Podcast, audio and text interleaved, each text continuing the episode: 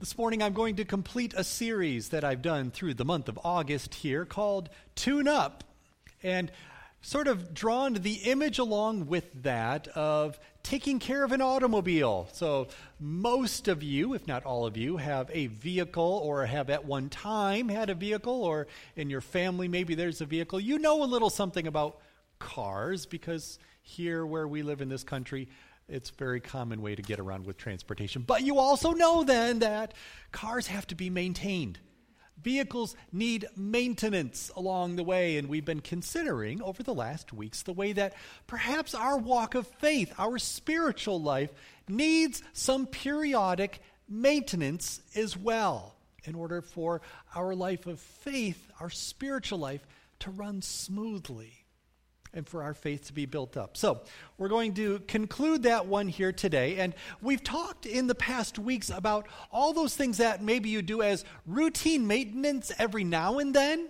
Check the wheel alignment, change the oil, brake pads, that sort of a thing. All those things that go along with having a car. But today I want to consider something that maybe you don't identify as tune up or maintenance, but it is something that we have to do regularly in order for a car to work and keep running. And, and that is fuel. You've got to put gas in it. Or these days, if you've got one of those hybrids or a plug in, you've got to plug it in and charge it. And that's something you have to do all the time in order for a car to keep running and keep working, that we have to keep putting fuel in it or charging it up so that it will keep going.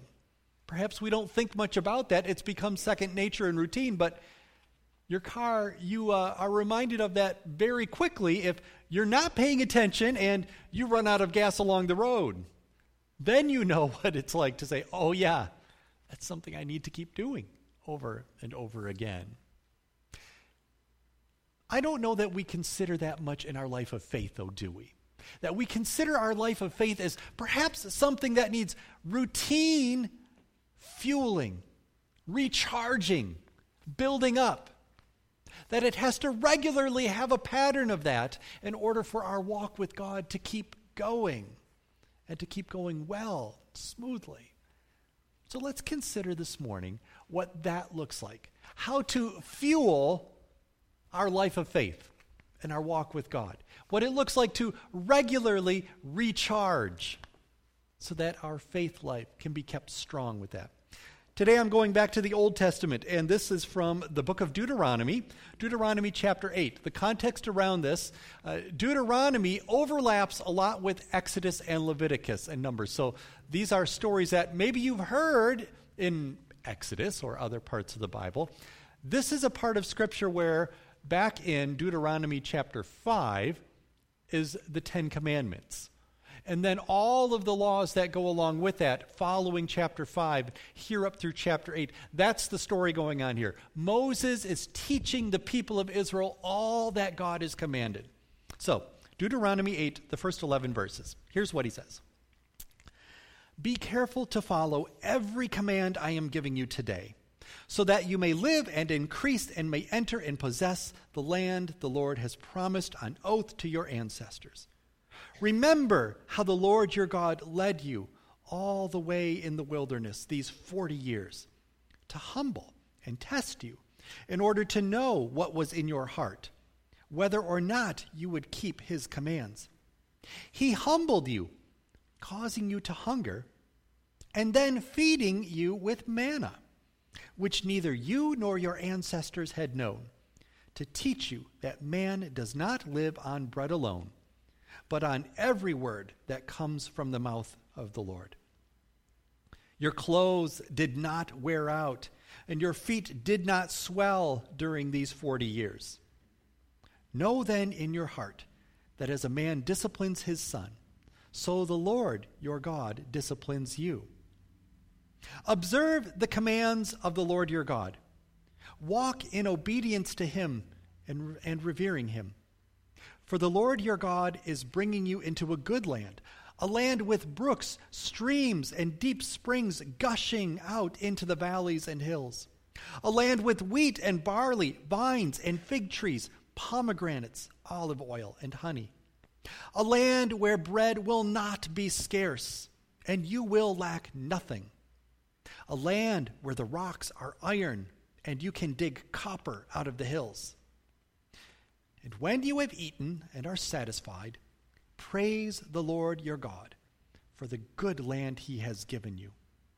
Be careful that you do not forget the Lord your God, failing to observe his commands, his laws, and his decrees that I am giving you this day. This is the word of the Lord. Thanks be to God. Fueling.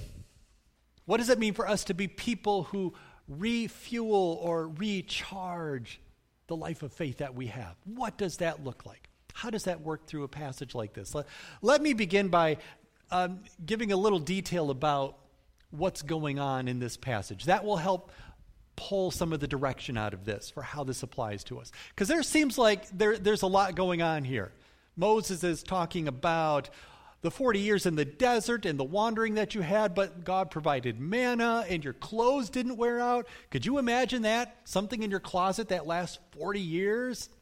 Well, maybe you do have something in your closet that has lasted 40 years. But they wore the same thing every single day, walking around in the desert, and it didn't wear out. The food, the manna was always there, God provided. And then there's this other whole thing in this passage about commands, all these commandments that God is giving. Be careful to keep these commands and always remember them. So the commandments are part of this. And then there's something in this about the land that you're going to. This land that has all of these things that God is giving to you. And, and he breaks that down by category, all the things, right? A, a land that's with brooks and streams, which is very different from the wilderness they'd been in in 40 years. For the 40 years in the wilderness, water would come when it rains or when God would miraculously provide it by gushing forth from a spring. But here in this new land, water is abundant. It just comes out of the ground, it's there. We don't think of things like that. We live in houses that all have plumbing, indoor plumbing, and it's water we can drink. We just naturally assume whenever you're thirsty, water is just there. These people have not known that. For the 40 years in the wilderness had not known that, but they're coming to a place where water is just there. That's something new for them. Also talks about this land as a place that grows all of these crops the wheat and the barley, the olive oil, the pomegranates, everything that they need. A land where bread is not scarce. That, that's the staple of their diet because grain is the grain and olive oil are, are sort of the two crops that they have that would keep and preserve so that through the seasons of the year where it wasn't growing season, it wasn't harvest, they could store up that grain and they continually made bread every day as a staple of their diet. Every day they will have bread. It won't be scarce there. And then this, this line about what the land provides when you dig iron, copper, the things that they would need to make tools and implements for farming. All of the things that they would need are there provided in the promised land. All these things going on in this passage. They're 40 years in the wilderness, what they're coming to for the promised land, God's commandments given along the way. How does this all tie together?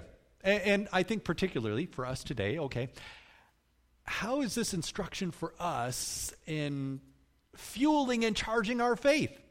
So, so let's pay attention to a few things that take place here. I'm going to highlight just one word.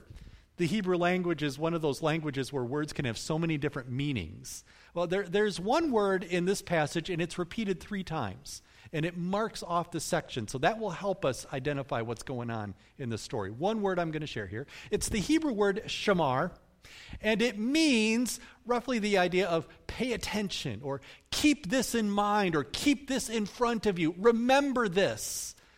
In the passage that we read here today, it's translated in two different ways as be careful in verse 1 and in verse 11, and observe in verse 6. I point that out because those are the markers that break up this passage, that help us see some structure to what this is all about here and, and brings out the theme in this. So, the beginning, shamar, pay attention, keep in mind, keep this in front of you. All that God has provided for you in the past. And then in verse 6, observe all the commands that God gives. And then way at the end again, pay attention, or shamar, keep in mind, keep in front of you. All that God is providing for you and will provide for you in the land that you're coming into. It breaks down that way in a way that helps us see something of the structure. And it, it goes in a, a 515 kind of structure, all right?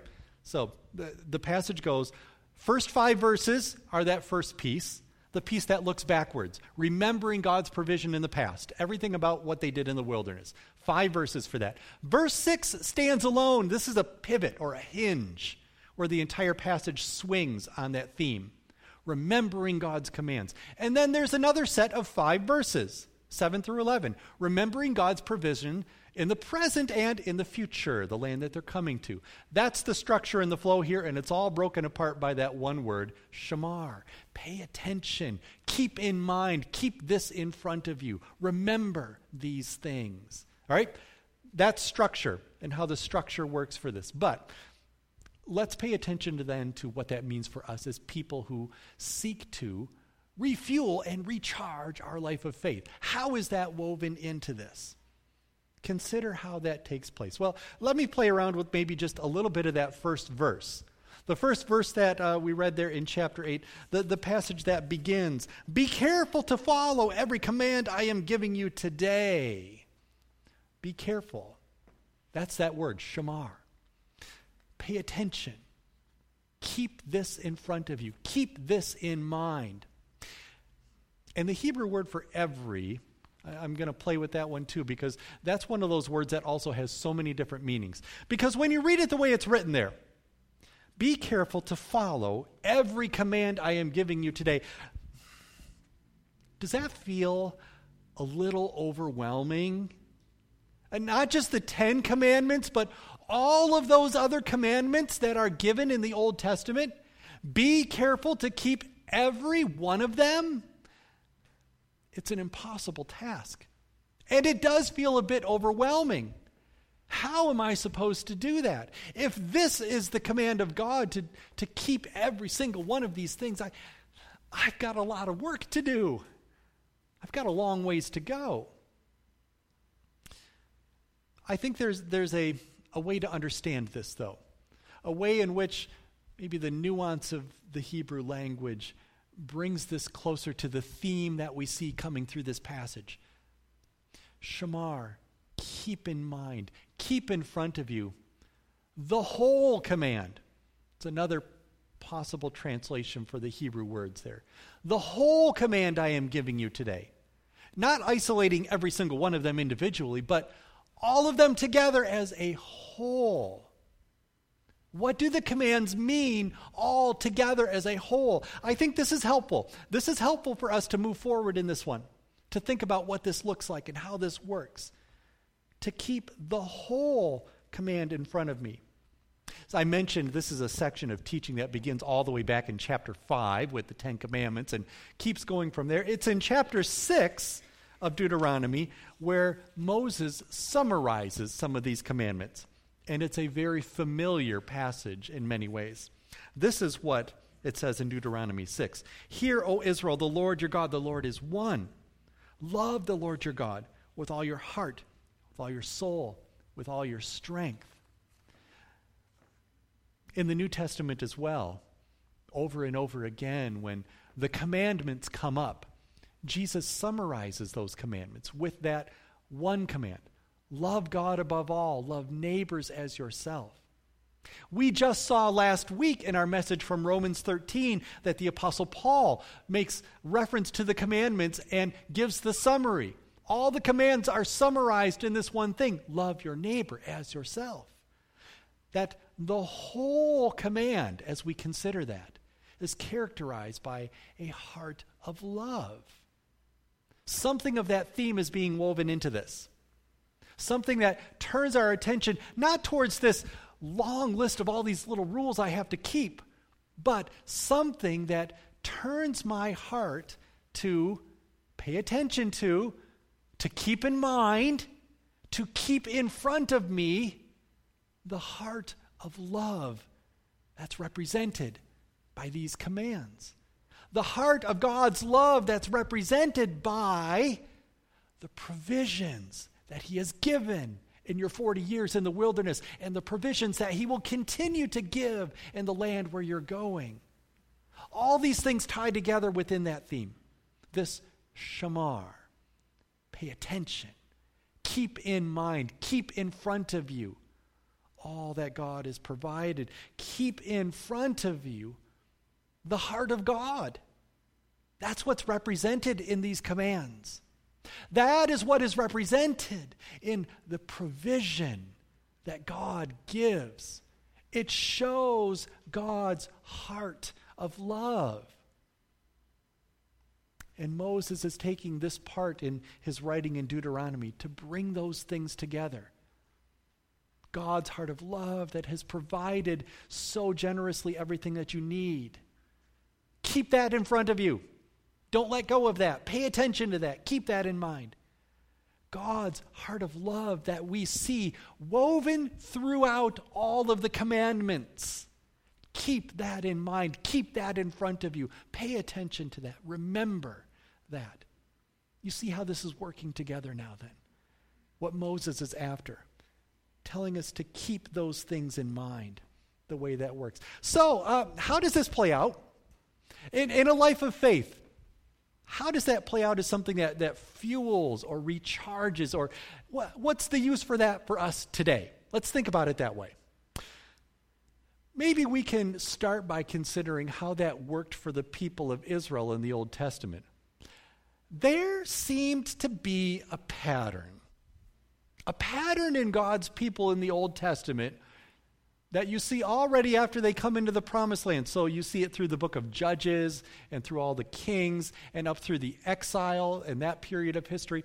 This pattern that happens over and over again where the people turn away from God, or in other words, they stop paying attention. They're not keeping in mind, they are not keeping in front of them God's heart revealed in the provisions that he gives and the commands that he provides. They've lost touch with that. And then God's people fall away and they're attacked, they're invaded, they're overrun, they fall apart. Things go bad, and what do they do? They turn and cry out to God.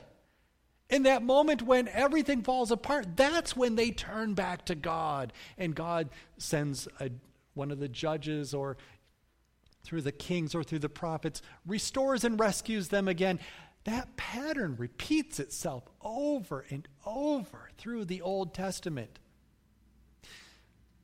The people forget. They don't pay attention.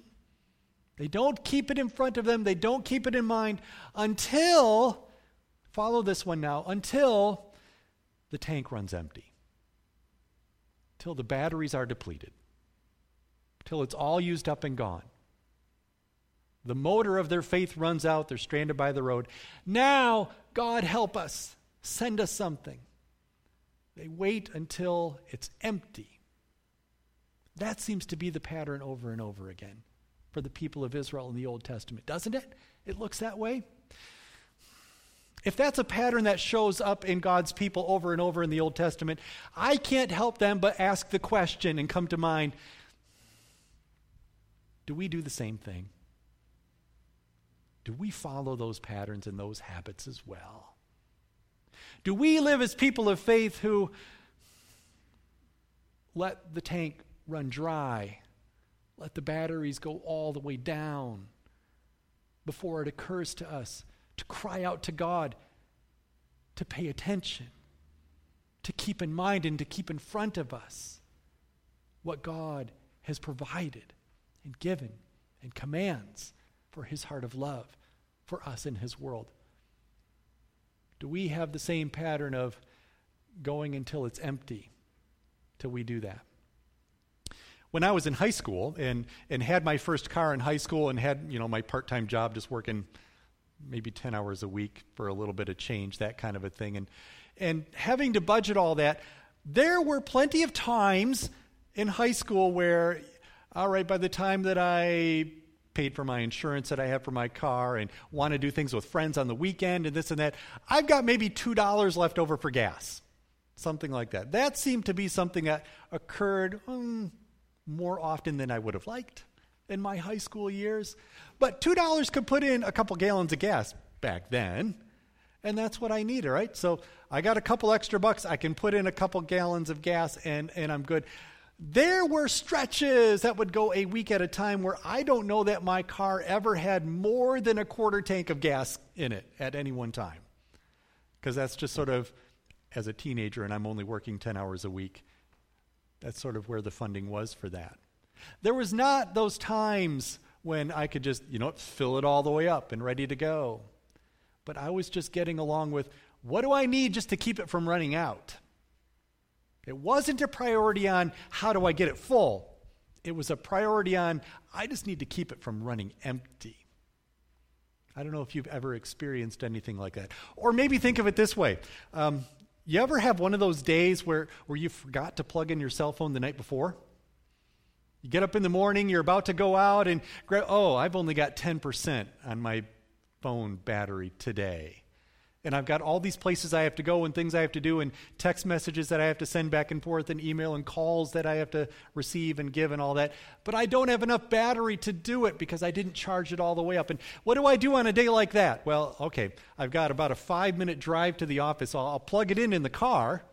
That'll give it just a little bit of a hit while I'm there. And, and I'm, I'm in the office for maybe half an hour before I have to head out to my first appointment. So I, I can plug it in there and give it another hit that I spend the whole day then just looking for these little moments where I can just give it that little bit of a jolt to maybe pick up just a little bit more power so that it doesn't die throughout the day, it doesn't go dead.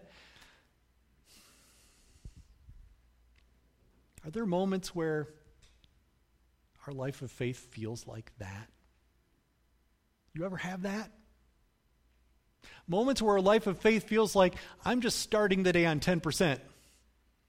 And, and I just need to find a little hit here and a little hit there just to keep it from dying, just to keep it from going all the way empty.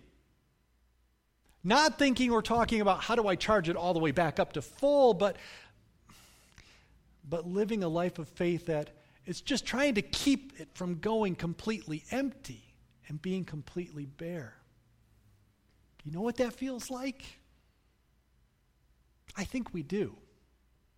Oh, maybe not all the time, but, but perhaps there are seasons, seasons of life when you know what that's like. Seasons of life when it feels like I'm just trying to make it through one day after the next in my walk with God. And that seems like the best I can do, just to hit these, these little power ups along the way, just to get that one extra gallon of fuel in there, just to bring me a few more miles that it feels like that. I think we know a little something of what that pattern of Old Testament Israel was about. That we see repeated again and again in Scripture, don't we? We know how that works in our lives. So perhaps we're longing for that full charge. We're longing to fill the tanks all the way up. We're looking for that as something that guides our life of faith. We're longing for that, that situation where I can come into church on a Sunday and, and it's just topping off the tank to get into whatever I'm going through the next week. That I'm starting the week at full and at full charge. When instead, how often does it feel like I'm coming into church on a Sunday completely depleted and I'm just trying to get a little bit back from everything that's been drained out of me in the week that just happened. Rather than focus on, let's get it fully charged so I can hit the journey ahead. We tend to plan and do that way with our cars, that we, that we think ahead for that, right? If you're taking a long trip, you usually don't start your trip with, with a quarter tank of gas. That's kind of the thing we think about of, I know something big is coming up, so I'm going to fill the tank first. I know I'm going to deplete a lot of this coming up where I have to go, so I'm going to make sure it's fully charged right at the front end. We don't think that way about our faith, though, do we? We don't think that way in terms of the walk, the journey of faith that I have coming up may be a journey where I need to make sure I'm fully charged at the front end, that I'm going into it with a full tank, that I have what I need at the start.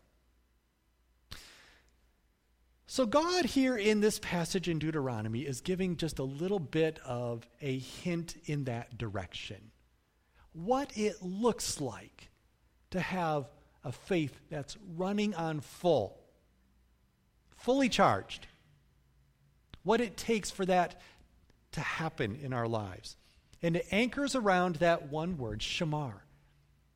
Pay attention. Keep in mind. Keep these things in front of you. The provision that he gives, the commandments that he has, the heart of love that's given for us. These are things that bring to mind for us proximity to God's heart. Proximity. That when I keep in mind, when I keep in front of me, when I make the center of my life that thing that pays attention to, to God's heart of love and the, what He provides, when I keep in mind and keep at the center that heart of love of God that gives his commands that show his heart of love. When I keep that in the center, I keep proximity to God. I stay near to God in that. And in staying near to God and keeping that in mind and keeping that in front, God charges, fuels the faith that we have. His commands, then, are not so much a list of moralistic behavior modification. No, then the commands of God become fuel for faith formation because they always lead me back to the proximity of God's heart of love and build our faith through that. The provisions that He gives, when we keep those things in mind as provisions from God, always keep in front of us the heart of God's love for us. When we keep that in front of us, then we keep our faith charged, fueled. And when we keep in front of us the heart of God, we come to realize that God has kept his heart there all along. God promises in His scripture to never turn away anyone who comes to Him in faith. He will always receive those who reach out to Him in faith. He will never let go of that. He promises that. And when we keep in front of us the heart of God's love that way, and we realize that His heart of love has always been there the whole time whether we've been paying attention to it or not. He's always there. Keep that in front. And faith will be fueled, will be charged, will be ready to walk with God. Let's pray. God, thank you for the gift of your word and the way that you remind us of how your heart of love has always been there with us. Thank you for the ways that you provide for us in that, ways that perhaps we forget about and think come from our own hands. Lord, thank you for the ways that your, your commands, for the laws that you give, always point us towards that heart of love that you have. And Lord, we pray that in those days where it feels like we're just trying to keep the tank from running dry, just trying to keep the batteries from dying, give us what we need to take that next step forward. Assure us that you still do provide. And give us the space that we may come to know what it's like for our faith to be fully recharged and fueled up to walk with you. We know that is your heart to provide that for us. We pray this in the name of Amen.